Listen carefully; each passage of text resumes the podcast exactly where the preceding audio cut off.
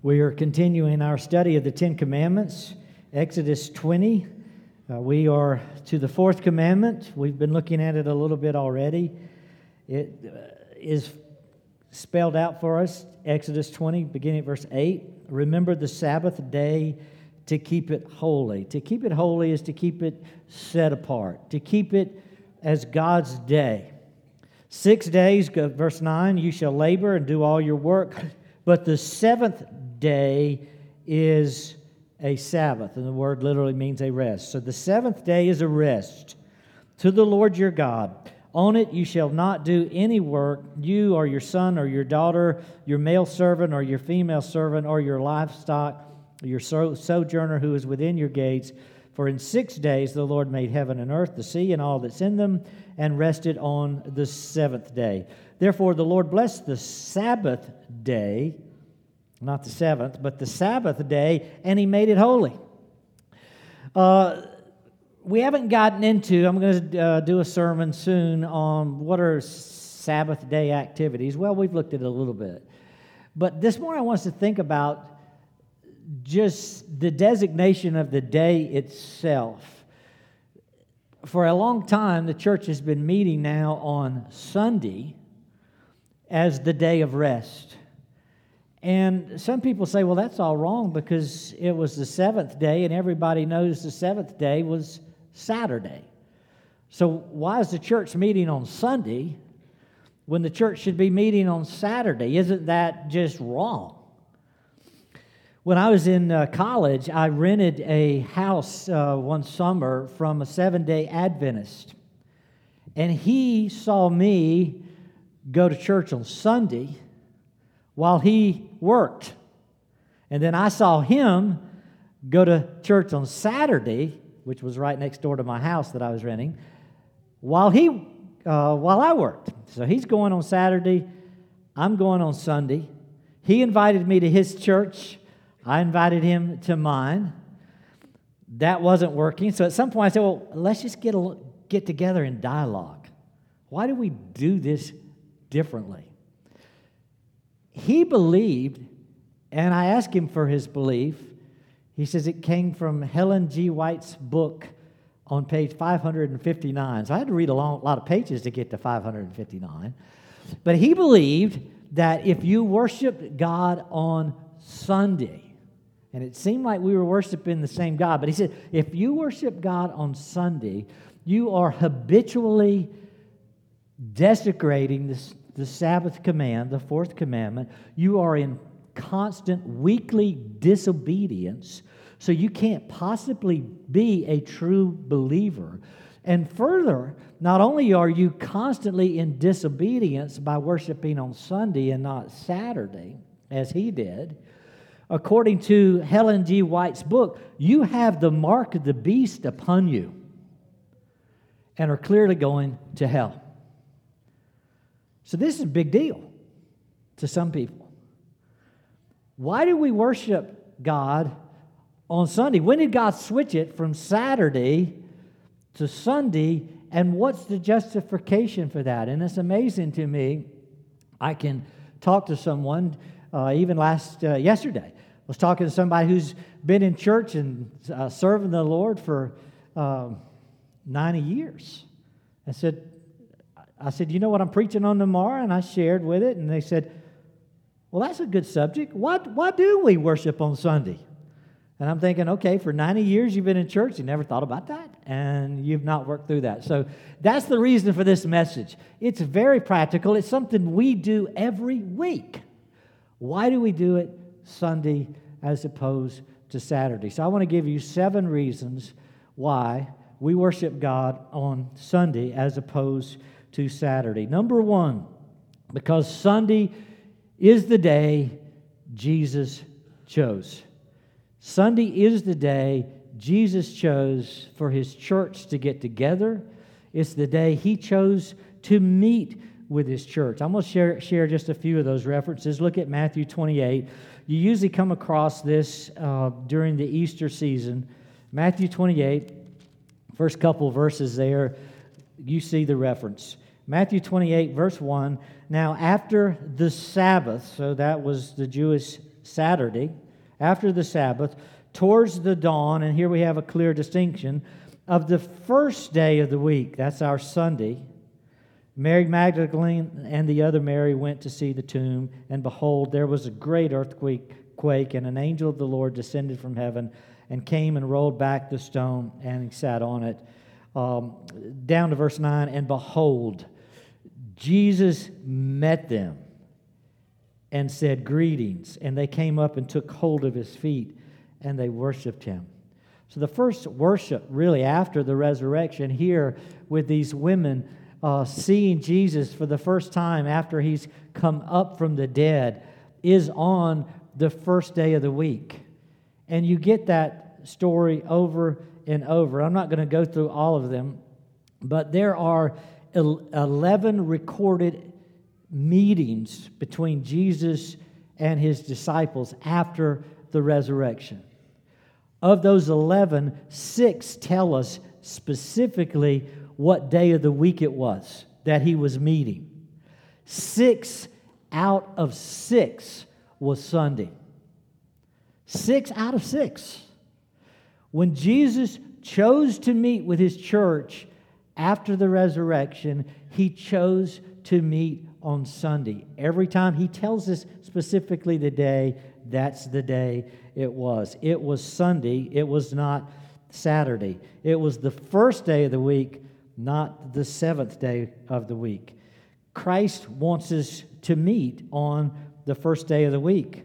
He's a God of order, He's not a God of chaos. He's a God who has a very specific plan. This is not arbitrary that He met six out of six times on Sunday. Um, and you begin to see that example over and over and over through um, the scripture the first day of the week. It, it's kind of like um, me walking into the shop and seeing my brother uh, doing some activity with my father's electric drill. And I said, What in the world are you doing? Did dad say you could use that drill? You know, you don't, you don't know how to use that. You don't know what you're doing. That's dad's drill. And he says, Dad said I could use it. Like, bam. I can't do anything with that. Dad's Lord of the tools if, if dad says you can use it, you can use it. Jesus is Lord of the Sabbath. If he says we're going to do it on Sunday, we're going to do it on Sunday. Jesus chose Sunday as the day for worship, as the day to meet with his disciples, as the day for further instruction and discipleship and teaching. That's the day Jesus chose. He didn't choose any other day but that. And you'll see more and more of the reason for that as we go through it. Let's look at the second reason. Sunday is the day the apostles chose.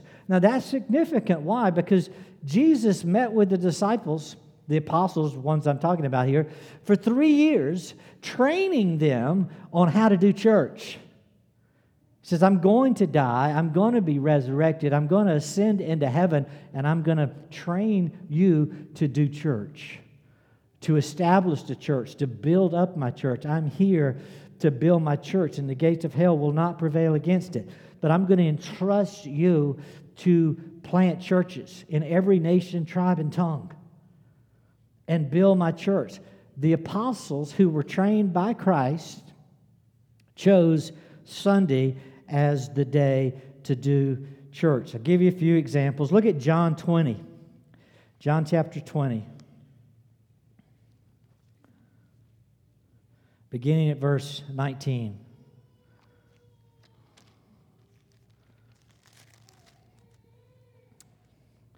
On the evening of that day, the first day of the week, the doors being locked where the disciples were for fear of the Jews, Jesus came and stood among them and said to them, Peace be with you.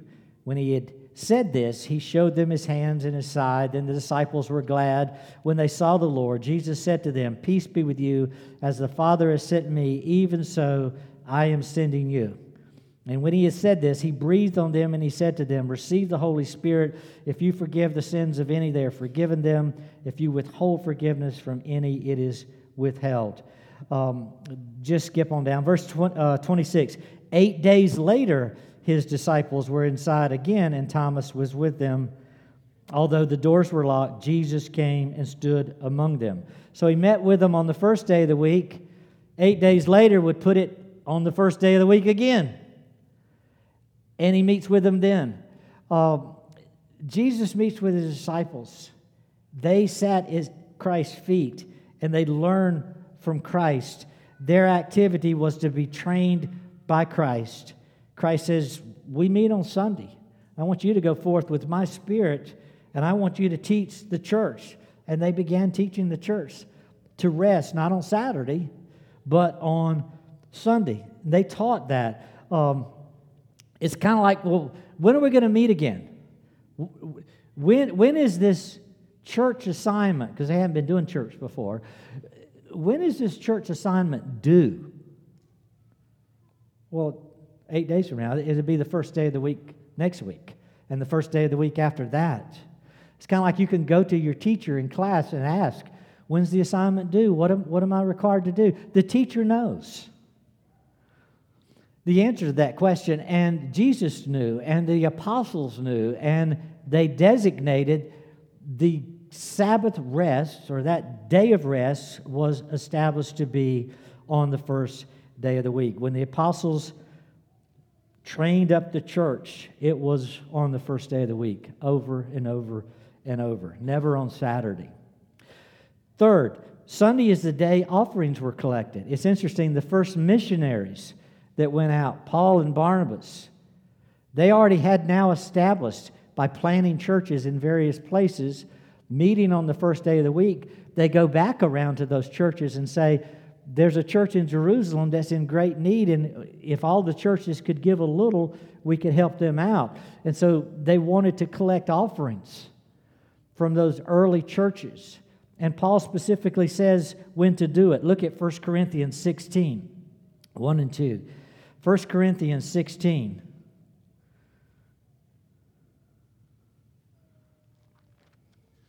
So we know, and that's why we have these offering plates up here, and now we have electronic means to give, which many of us do. You can give throughout the week, and you can use our church app, but you can still give after you get here. You just hit the app, and it says send. Um, and your offering is given on this day. You can do designated giving online, so it transfers out on this day. We, we still think that way, and this is one of the reasons for it. 1 Corinthians 16 the first couple of verses says, Now concerning the collection for the saints, as I directed the churches of Galatia. So that's a, that's a number of churches in the region of Galatia. It's not only the Galatian church, but the Ephesian church, other churches. And he's talking about the Corinthian church. He says, I've directed other churches, so you also, I'm directing you also to do this. Verse 2 On the first day of every week, each of you is to put something aside and stored up as he may prosper, so that there, may, there will be no collecting when I come.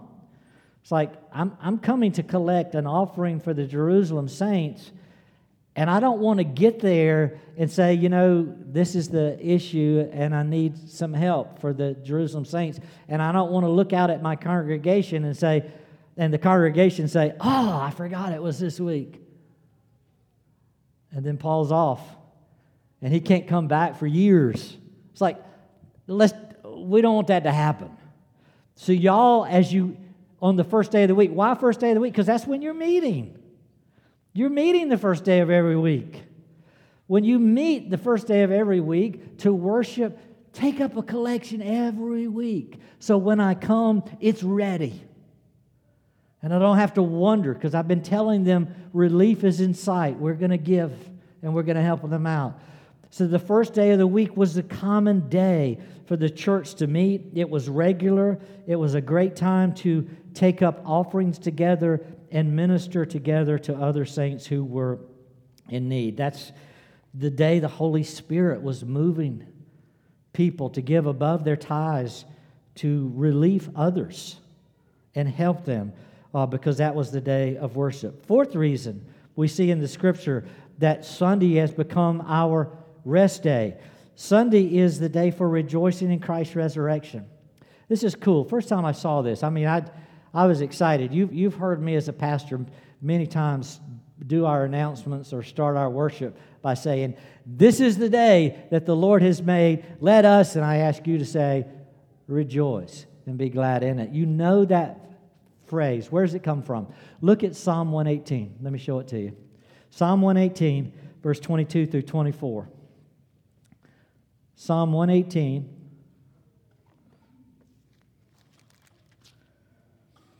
Twenty-two through twenty-four says this: The stone that the builders rejected has become the cornerstone. That's key, foundational stone of the building. This is the Lord's doing. Didn't just happen arbitrarily. God does what he does for a reason. This is the Lord's doing. It's marvelous in our eyes. This is the day that the Lord has made. Let us rejoice and be glad in it. Now, notice the context. It's not just this is the day that the Lord has made. Let us rejoice and be glad in it. What is the day? The day Christ is made the chief cornerstone, is made the foundation of the church. That's the day. The, this day is specified by the context. And what is cool to realize is how the apostles understood it. This is part of their training. So let's look at the apostles' uh, understanding of Psalm 118. Look at Acts chapter 4. Acts chapter 4, beginning at verse 8. And here's the commentary, really, on Psalm 118. So, Acts chapter 4, Peter is before this council of in the temple of Sadducees questioning him, and this is his response to them. Acts 4, beginning at verse 8. Peter, filled with the Holy Spirit, said to them, Rulers of the people and elders, if you are being examined today concerning a good deed done to a crippled man, by what means this man has been healed, let it be known to all of you and to all of the people of Israel that by the name of Jesus Christ of Nazareth, whom you crucified, whom God raised from the dead, by him this man is standing before you well. This Jesus is the stone. Remember the stone in Psalm 118. Jesus is the stone, he's the cornerstone that was rejected by you understand the analogy. You're picking out stones to build a building and, and a wall, and as, as you look, you say, that, that's not good, and you cast that one aside. He says, This stone, Christ, is one you picked up and you threw it aside. You didn't think it had value. You didn't think it mattered. You didn't use this stone. You rejected this stone. That's the analogy he's bringing before them. You were the builders of God's temple, of God's place, and you rejected Christ? Really? Whom God raised from the dead, by him this man is standing before you. This man is the stone that was rejected by you, the builders, which has become this cornerstone. So even though you rejected Christ, he has become the cornerstone of the church. And there is salvation, he goes on, in no one else but Christ. For there is no other name under heaven given among men by which we must be saved. That's the language. Where did, he, where did Peter get this? He's quoting from Psalm 118. And the next phrase in Psalm 118 this is the day the Lord has made. The day when the builders reject the stone and the stone is still erected, it's the chief cornerstone, it's Christ, the church is built. This is the day to rejoice because we now have the church of the living God on earth and it's built upon Christ. This is the day, rejoice and be glad in it. When was Christ crucified? Friday.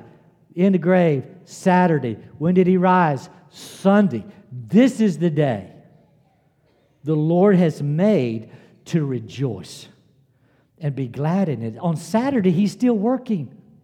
He's still dealing with sin. He's still dealing with Satan. He's still doing what he does to take on the sin of the world. On Sunday, he is raised, gloriously victorious over death, over sin, over Satan. This is a day to rejoice and be glad in it. That's the day that we were looking for. That's the day God's provided. Sunday is the resurrection day. It's the day, it's kind of like cre- uh, the seventh day or the rest day was established because God created the world, Genesis 2, in six days. And he rested on the seventh day. So the seventh day is a remember, remembrance of creation and all that God has done, and it blows us away, all that he could do in six days. But the first day of the week, now adding to creation, Christ comes, he dies, he was buried for our sin, then he was raised for our victory. And the first day is a remembrance of his redemptive work that's now been added to his creation work, a way to redeem his creation. It was a day established for great rejoicing, the day when Christ becomes the cornerstone of his church. Strong argument given to us by God, given to us by the psalmist, given to us by Peter as Sunday being the day of great rejoicing. So when you when you wake up, I hope you have the experience I have many Sundays. I wake up and I say, ah, Is it Sunday yet? Do you ever have that experience? Sometimes I, I need a calendar. You know, I have to look at my computer. What day is it? Oh, yeah, it's Sunday. This is the day. And I have this experience. Oh, yes, this is the day the Lord has made for his church to gather. This is the day we sing praises. This is the day we rejoice. It's, it's not a mystery why we do Sunday, because God's ordained it. Christ chose it. The apostles used it. Um, it was the day for Sabbath day activities, Sunday activities like offerings and the Lord's Supper. Those were stuff the early church was doing weekly on the first day. It is the day for great rejoicings. Um, fifth, I want to give, give you three more. Fifth, Sunday is the day Christ rejoiced in his new heavens and his new earth. Um, Psalm 60, excuse me, Isaiah 65. Isaiah 65. And I won't have time to unpack this now, but I will in my discipleship class. Uh, I'm spending the time this morning in discipleship class going through the book of Isaiah and looking at every reference to new heavens and new earth, because that's a great phrase that God brings up in the book of Revelation and the book of Second Peter. And people say, Well, I'm waiting for the new heavens and new earth, but you, people don't have a, a clue what, what they are because they haven't studied Isaiah, who is the foundation for all of this. So look at Isaiah 65, verse 17. For behold, I create new heavens and a new earth and the former things shall not be remembered or come to mind, but be glad and rejoice forever in that which I create. For behold, I create Jerusalem to be a joy and her people to be a gladness. Um, great passage. I, I'm, I'm going to just jump over to chapter 66. Thus says the Lord Heaven is my throne, earth is my footstools. What is the house that you would build for me? And what he's talking about here, Isaiah, you know, comes 500 years uh, before Christ. And the people of God are getting taken to, to Babylon to be slaves, to be in exile for this period of time for Christ to show up. And Isaiah speaking, Christ is going to show up. And when Christ shows up, I'm going to show you a new heaven and a new earth. Is he talking about something that happens in the first century? Is he talking about something that happens at the end of the world? Well, he's talking about something that's definitely new and it's glorious. And he says, You're going to rejoice. And there, Jerusalem, which is now being destroyed by the Babylonians, as Isaiah was speaking, he says, This place is going to be a place of joy when Christ shows up. There's going to be a new heaven and a new earth. He was looking forward to this new covenant, a new beginning that was going to take place on Resurrection Sunday. He was looking forward to Christ coming. Um, the old national church was going to be done away with. Isaiah said, I'm looking forward to Christ with all authority saying, Now go into every nation, tribe, and tongue, and spread my name abroad, and let the word of God cover the earth like water covers the sea. So I'm looking forward to that new creation, that new heaven, that new earth that's going to come with Christ. And it comes on Resurrection Sunday. It's a time to celebrate a new covenant with God, a new resurrection provided by Christ. It's a redemptive work. Just don't have, there's just so much theology in Isaiah to deal with, but, but, but study uh, the chapters, uh, chapter 1, chapter 13, chapter uh, 65, chapter 66, on new heavens and new earth in Isaiah, and, and you begin to see how he was looking for Christ. And then you get to second Peter and you get to Revelation um, 20, 21, and the new heavens and new earth begin to open up for you as uh, the Lord's Day of God's order and his structure to build his church in every nation, tribe, and tongue. And as a matter of fact, it's interesting that Revelation chapter 1 is the only place in the Bible where it says John was in the Spirit on the Lord's day. It was the Lord's day, Sunday, Resurrection Day, the day where he said, I'm Lord of the Sabbath. And I want to do something new and great with my people. So, again, Sunday is the day Christ rejoiced in new heavens, in new earth, in taking his church to the world. Number six, Sunday is the day to commemorate final redemption. You have a principle about redemption in the Old Testament, and I just want to take that principle and apply it in the New Testament. You might think this is a stretch, but I don't think so. Look at Deuteronomy chapter 5. Deuteronomy chapter 5. I think we already have clear example that there's no other day but Sunday for the church. Uh, but here's the principle Deuteronomy 5, uh, verse 15 says, You shall remember. So this is a principle. It's something you should do. That you were a slave in the land of Egypt, and the Lord your God brought you out of there with a mighty hand and an outstretched arm. Therefore, the Lord your God commanded you to keep the Sabbath day. So it's interesting, with this principle to remember, you shall remember that you were slaves, and that's one of the reasons why I've commanded you to keep this day of rest. You, you remember. It's a day for you to stop and reflect and remember. Well, none of us were slaves in Egypt, right? So we're having a hard time with this. How, and uh, so we can't apply it the same way they can, but we have a principle. The principle is there, there's a time in our life where God has redeemed us. And yes, God's not only redeemed us from slavery, but He's redeemed us from uh, being a slave to sin, bondage to sin. He's redeemed us from Satan's grasp and Satan's domain.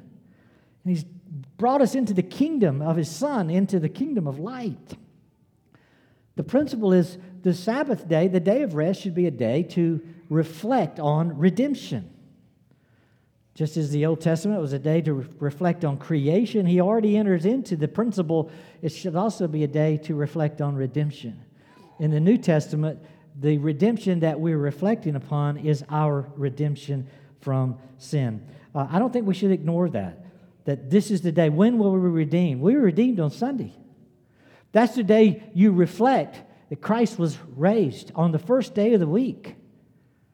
He came from the tomb and met with his disciples. It was resurrection day.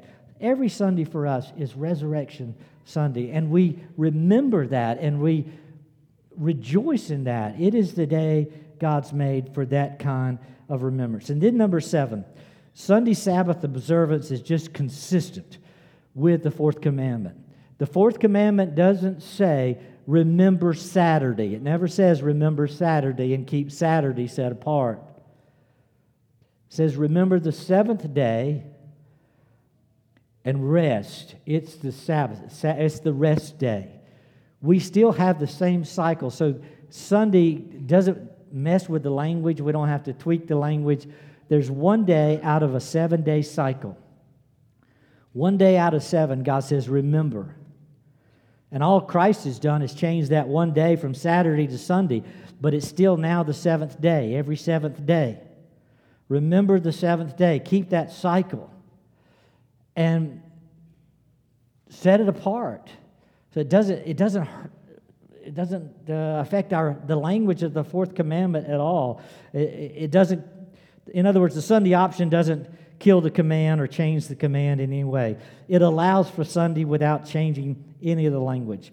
Um, this is our day. It's the day Christ chose as the day to remember what he had done. He was working on Saturday, he wasn't resting. He worked for our redemption and then he rested on Sunday. Um, there's so much in the Bible for the church that we learn by description as opposed to prescription. Think about that for a minute. Nowhere are we is it prescribed you must have a plurality of elders to rule over the church. We do have qualifications for elders in 1 Timothy um, 1, uh, excuse me, 3, and in Titus 1. And, and we do have in Acts 14, verse 26, that they appointed elders, plural, appointed elders in every church. But see, that's a description of what they did. It's not a prescription. It doesn't say you must go forth and appoint elders, plural, in your church. We learn through the example of the, the apostles. That's what they did. And they were trained by Christ to do it. And as they did it, we emulated it. So there's things like a church should be ruled by elders, and we get that practice because that's what the apostles did. And they described what they did to us so that we would know what to do. It's instruction by description as opposed to um, prescription, a specific command. Uh, there are other things like that. Um, uh, infant baptism, or you have descriptions of household baptisms.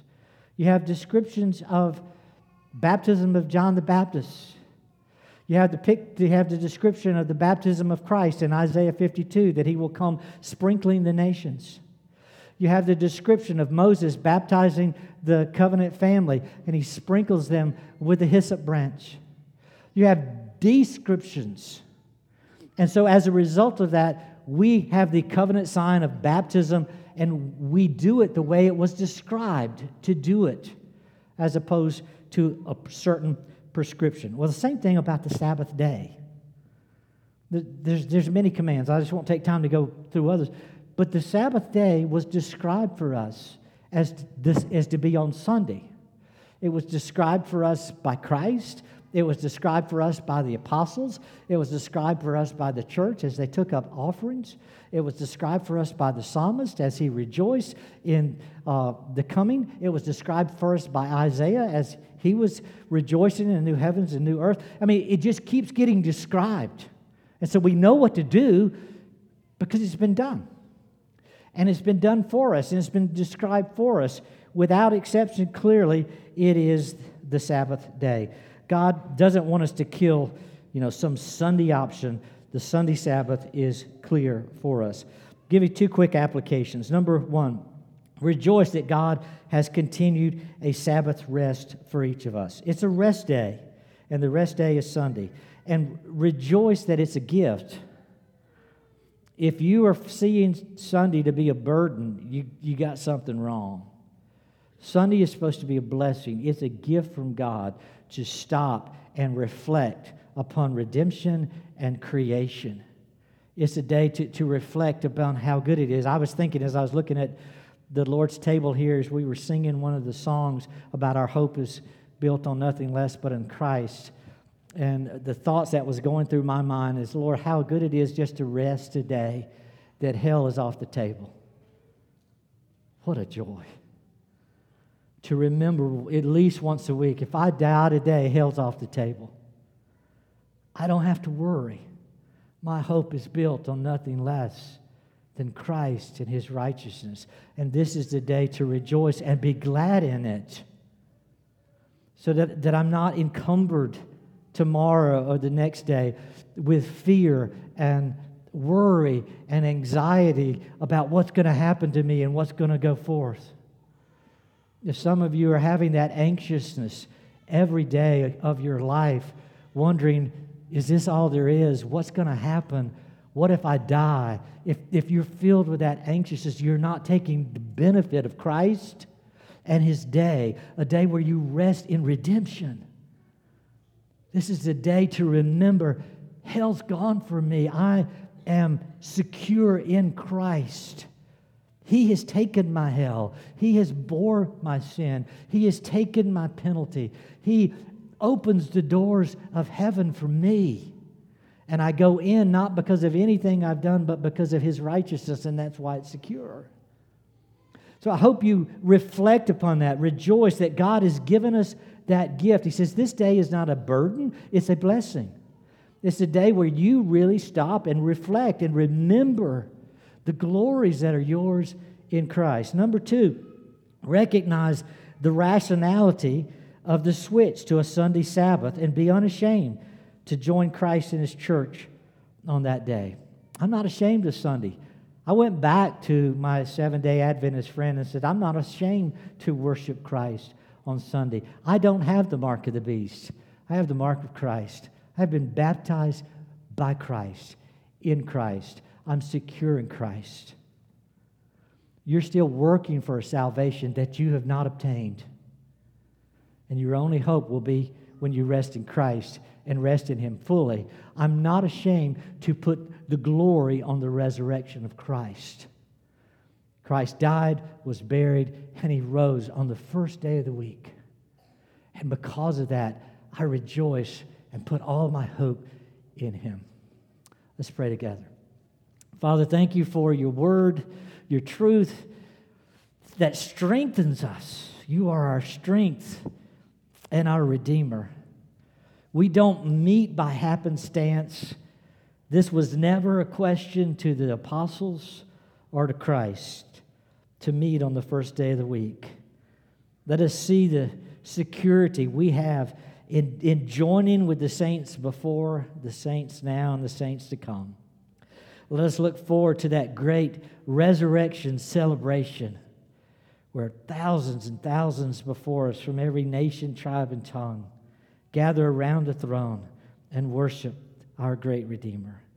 Father, for those who are missing the beauties and the blessings of the Lord's day, we ask that you would give them your spirit now that they might turn from their sin and come and rejoice in Christ as their only hope. Lord, we thank you for the Lord's Supper, for the, the blessings to stop and reflect and remember. We ask that you'd bless us with its taking now. In Jesus' name, amen.